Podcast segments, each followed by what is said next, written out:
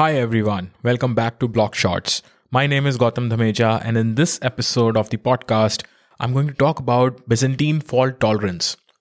Now, in the blockchain space, you must have heard about this term quite a few number of times Byzantine faults, and the problem about Byzantine generals, and the fault tolerance about these problems, and how blockchain networks are actually Byzantine fault tolerant most of the time. So, let's dive deep into this topic today. To start with, blockchains are basically peer to peer networks of nodes. The chain progresses when majority of the nodes or peers agree on the state of the blockchain and the validity of the next block. And that keeps on happening. That keeps on going that whenever a new block is produced, blockchains agree on the validity of the block as a whole, as a network, and then this block is applied to the state of the blockchain, and we reach the next state. Now you see there is a lot of agreement, there is a lot of validation happening by different kind of nodes. And by the way, there is no admin, there is no master. All the validator nodes or all the miner nodes are equal in a blockchain. So what happens when some of them don't behave as expected? What happens in that case? What happens if for some reason these nodes are not able to do what they are supposed to do? Now, in a network of nodes, there could be a situation that some of the nodes are either offline or under an attack or just not functioning as expected. Also, these nodes are connected with each other using usual networking technology. It could also happen that the network does not work properly between some of the nodes for some interval of time.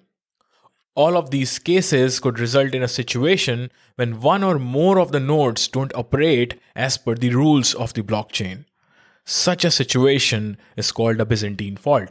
So essentially, when the nodes are not behaving properly, they have gone Byzantine.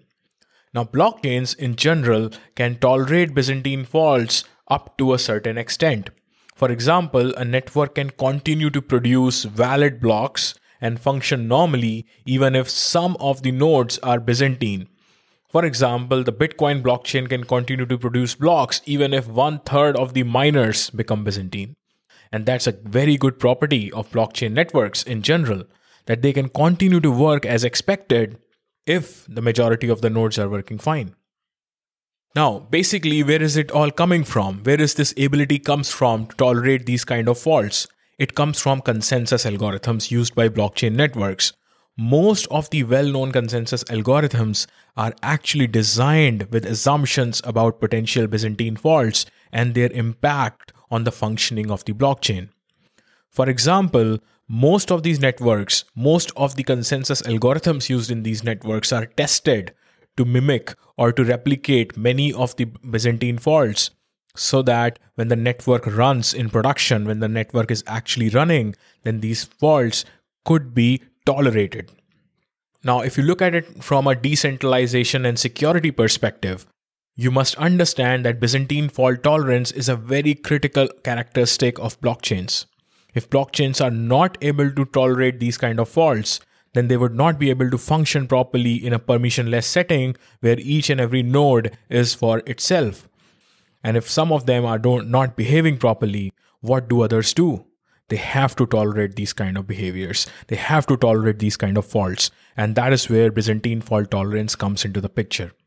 Now, this was a very brief overview of what this concept is all about and why it is important for blockchains. I hope you found it insightful, and I'll see you in the next episode. Thank you for listening. Ciao.